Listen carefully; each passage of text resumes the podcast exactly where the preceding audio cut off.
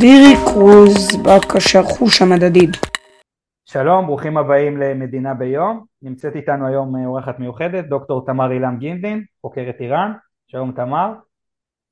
שלום הלל ואחיה. שלום. אחיה, אה, תתחיל. אה, מה זה הדת הזורואסטרית?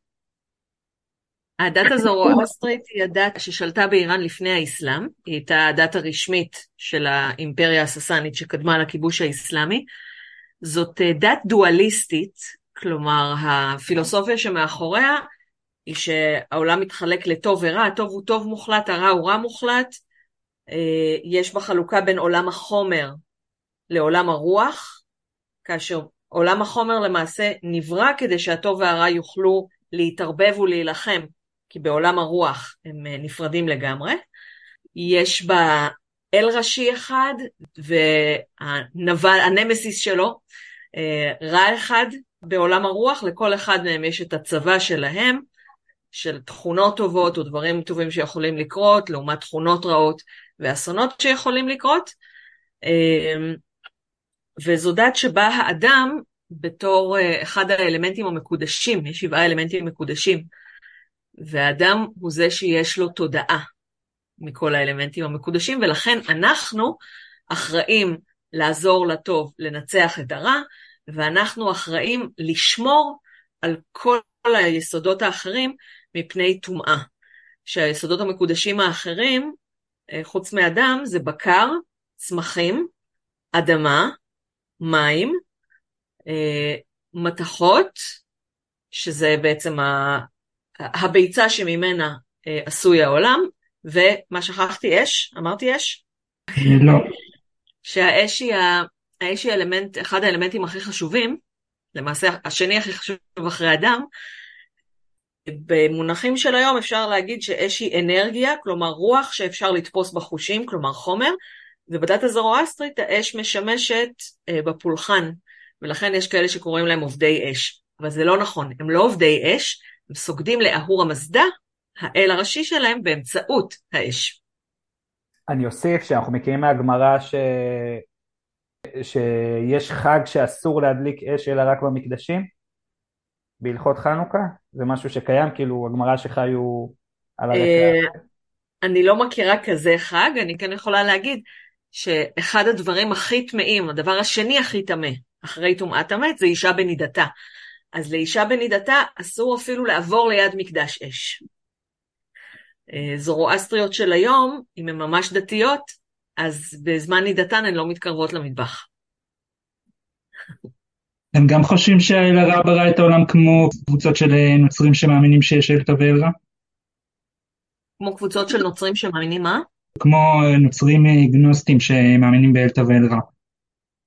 כן, האמת שהגנוזיס שזה קבוצה שלמה של דתות שהנצרות היא אחת מהן, אה, התפתחו על בסיס הדת הזורואסטרית של אמונה בטובים ורעים, אבל בניגוד לדתות גנוסטיות, לפחות הדת המניחאית שאותה אני מכירה קצת יותר, שמאמינה שמי שברא את העולם זה האל הרע, ואנחנו צריכים לעזור לטוב להשתחרר מהעולם הזה, וכשיגמר העולם אז כולנו נשתחרר.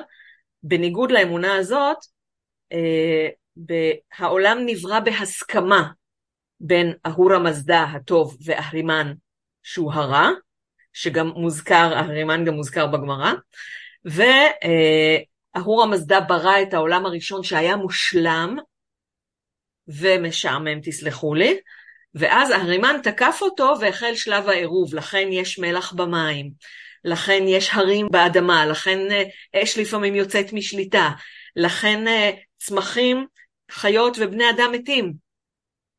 כי לפני שהרימן תקף, הכל היה מושלם, לא קרה כלום פשוט. אה, כן. איך מילים פרסיות אה, נכנסו לעברית? אה, מילים פרסיות נכנסו לעברית בכמה שלבים. המגע הראשון שלנו עם איראן היה בזמן התנ"ך, כאשר בגלות אשור, עוד לפני, לפני פרס, בשנת 721 אה, או 23 לפני הספירה, הגענו לאזור הזה שכל פעם קראו לו בשם של מי ששלט, אבל היו שם פרסים, ומילים אה, פרסיות נכנסו לתנ"ך, דרך התנ"ך, בספרים כמו עזרא, נחמיה, דניאל, אסתר כמובן, אה, דברי הימים, ואפשר למצוא מילים פרסיות גם בספרים אחרים, למשל בשיר השירים, בקהלת, אה, וזה יכול להיות או ההוכחה שבאמת שלמה המלך דיבר את כל השפות, או הוכחה שהם נכתבו בתקופת בית שני, תלוי מה אתם רוצים להאמין.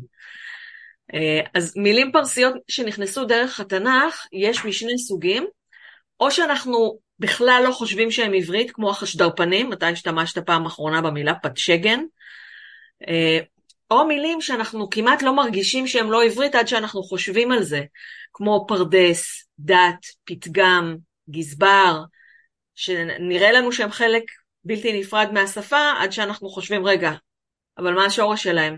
איזה עוד מילים יש מהשורש הזה? ואז אנחנו מגיעים לפרסית, ושם נמצאים ההסברים. אז זה בתנ"ך. בתקופת התלמוד נכנסו מילים מפרסית אמצעית. זו תקופה שהעברית הייתה מתה, ורוב המילים האלה נכנסו דרך ארמית, ולכן הם במשלב גבוה של השפה. פרסית אמצעית השפיעה גם על ערבית קלאסית, אז מילים פרסיות שנכנסו דרך ערבית קלאסית, הן גם גבוהות, אבל כאלה שכל ילד יכול להבין. אה, למשל ההבדל בין גושפנקה, שזאת מילה של יותר מבוגרים, לבוסטן ורז, שאלה מילים שגם ילדים יכולים להבין למרות שהן גבוהות. והשלב האחרון שבו נכנסו מילים מפרסית, אלה מילים מפרסית חדשה, שנכנסו דרך שפות נוספות ודרך סלנג. אני הרציתי פעם בכנס אה, לשון ראשון, אחרי אורה שוורץ, פרופסור אורה שוורצוולד, שהיא מומחית ללדינו, והיא דיברה על מילים מלדינו שנכנסו לעברית, וחצי מהמילים האלה היו פרסיות. קיוסק, טמבל, אלה מילים שאנחנו מזהים אותם כסלנג או כזרות. אלה לא מילים שאנחנו חושבים שהן עבריות שורשיות. אה, אחת המילים שאני אוהבת לתת כדוגמה, כי היא נכנסה לעברית בשני שלבים שונים, זאת המילה פיג'מה. היא נכנסה גם בפרסית, מפרסית חדשה ולכן היא מזוהה כזרה. פאי זה רגל, ג'מה זה בגד. ובפרסית אמצעית זה היה פאי ג'מאג, בגד לרגל. הפיג'מה שאנחנו משתמשים בה היום זה, אם תשימו לב, זה רק לחולצה ומכנסיים. אנחנו לא משתמשים לשמלה שישנים איתה, שמלה זה כותונת, זה משהו אחר. אז פאי ג'מאג בגד לרגל, הפך למכנסיים, הפך לבגד שינה, ופאי ג'מאג, בגד לרגל בשפה גבוהה, נכנס דרך הארמית בתור פוזמק. אה, איך האיראנים היום אה, זוכרים את אה, פרס? קודם כל, אני רוצה להגיד שהשם איראן מתועד לפני השם פרס.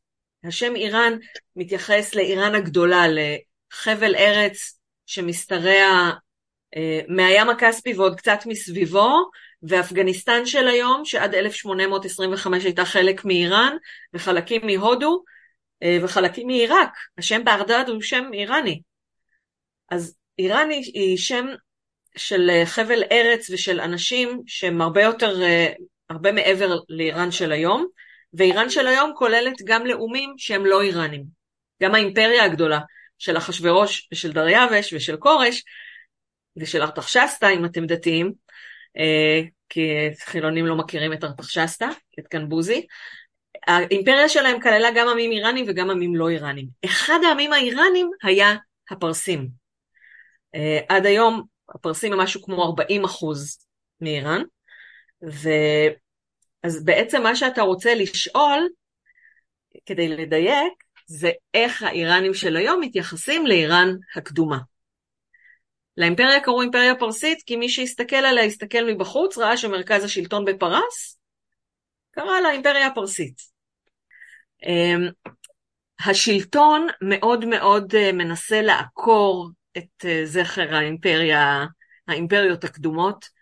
הוא לפני אה, קצת יותר מעשור אפילו הוציא אותם מספרי הלימוד כדי שישכחו אותם. בג' בחשוון, שזה שבעה, אני חושבת, באבן, 29 באוקטובר, שנת 539 לפני הספירה, כורש נכנס לבבל, כבש אותה והקים את האימפריה. ועד היום האיראנים חוגגים את היום הזה בתור יום כורש הגדול. אבל הם, מתי הם התחילו לחגוג אותו? לא בתקופת השעשע, ניסה להחדיר בהם גאווה לאומית, והם אמרו, עזוב אותנו, אנחנו רוצים להיות מוסלמים. ברגע שהרפובליקה האסלאמית התחילה לכפות את האסלאם, ולנסות למחוק את איראן הטרום אסלאמית, האיראנים פתאום התחילו להיות גאים במורשת שלהם, והם רוצים לדעת עליה כמה שיותר, והם מחוברים אליה, והם אומרים, אנחנו מדברים את שפתו של כורש, למרות שהם לא.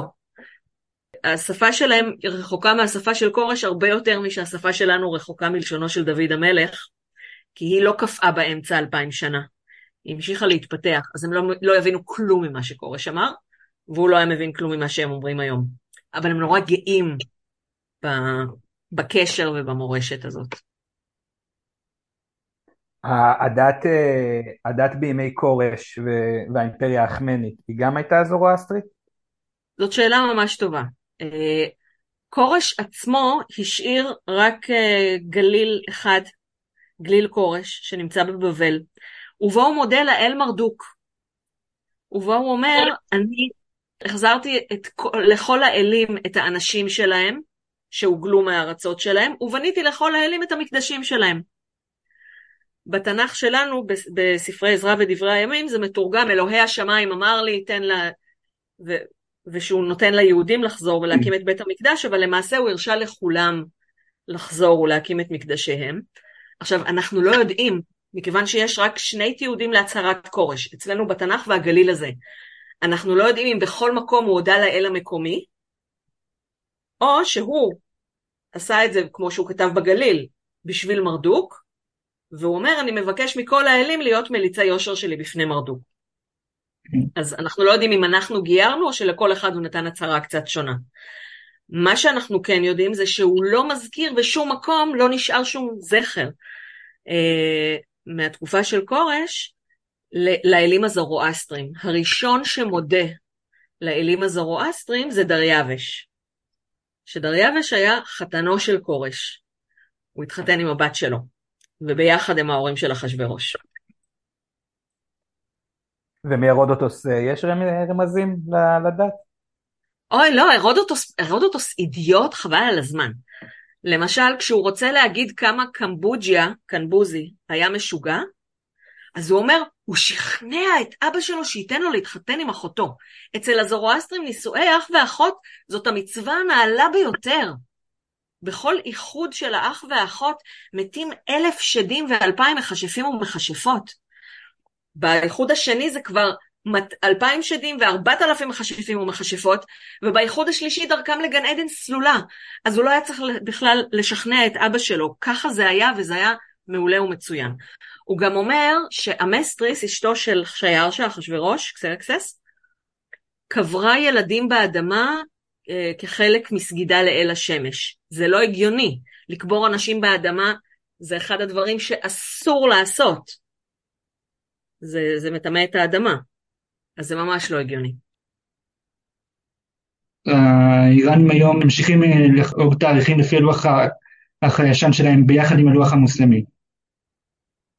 אה, זה מאוד מאוד מעניין, כי הרפובליקה האסלאמית מצד אחד אומרת, אנחנו מוסלמים, אנחנו רוצים להיות, uh, כאילו, לדמות למוסלמים. מצד שני, לוח השנה שהם הולכים לפיו, זה, זה לוח השנה הזרואסטרי, השמות של החודשים אלה שמות של אלים זרואסטרים. לכל אחד מהאלמנטים המקודשים יש, את, יש חודש על שמו. ואם אתה אומר לאיראני, תאריך, אה, לאיראני מן השורה, כן, לא לאיש דת. אם אתה אומר לו תאריך מוסלמי, הוא לא יודע מתי זה. גם אם אתה אומר לו תאריך לועזי, הוא לא יודע מתי זה. רק התאריך האיראני עם השמות של האלים הזרואסטרים. זהו אחיה? כן. אמרת שרצית לשאול גם על האימפריה הססנית משהו? אה. כן. מה זה אימפריה הססנית? האימפריה הססנית היא האימפריה השנייה ששלטה באיראן, האימפריה הפרסית השנייה, היא מקבילה בערך לתקופת התלמוד, 224 עד 651 לספירה. זאת הייתה האימפריה הראשונה אז קודם כל, כשאני אומרת 224 עד 651, זה יותר מ-400 שנה, זאת האימפריה ששלטה הכי הרבה זמן, וגם עד לאותה תקופה היא שלטה על הכי הרבה שטח בעולם. היא הייתה אימפריה מאוד מאוד גדולה, אבל כמו שקורה באימפריות, בהתחלה השליטים היו ראויים, ולאט לאט השלטון לא עבר לפי כישורים אלא לפי גנטיקה, ולקראת הסוף כבר התחלפו מלכים פעמיים בשנה לפעמים. ומה שחשוב להבין, אה, זה שזאת הייתה האימפריה הראשונה שהדת הזורואסטרית הייתה הדת הרשמית בה. לפני כן, אחשורוש ודריווש מודים לאלים הזורואסטרים, אבל זאת לא הייתה הדת, לא הייתה כפייה דתית. ובאימפריה הססנית הייתה כפייה דתית זורואסטרית, וזאת הייתה הסיבה שהאיראנים אימצו את הדת המוסלמית בזרועות פתוחות, כי הם כל כך שנאו את הדת שהייתה מקושרת להם למדינה, עם המלכים הלא ראויים לקראת סוף התקופה, שהם פשוט uh, חיפשו משהו אחר, וקיבלו את האסלאם בזרועות פתוחות. אה, תודה. תודה רבה. תודה שבאת. בכיף. ולהתראות.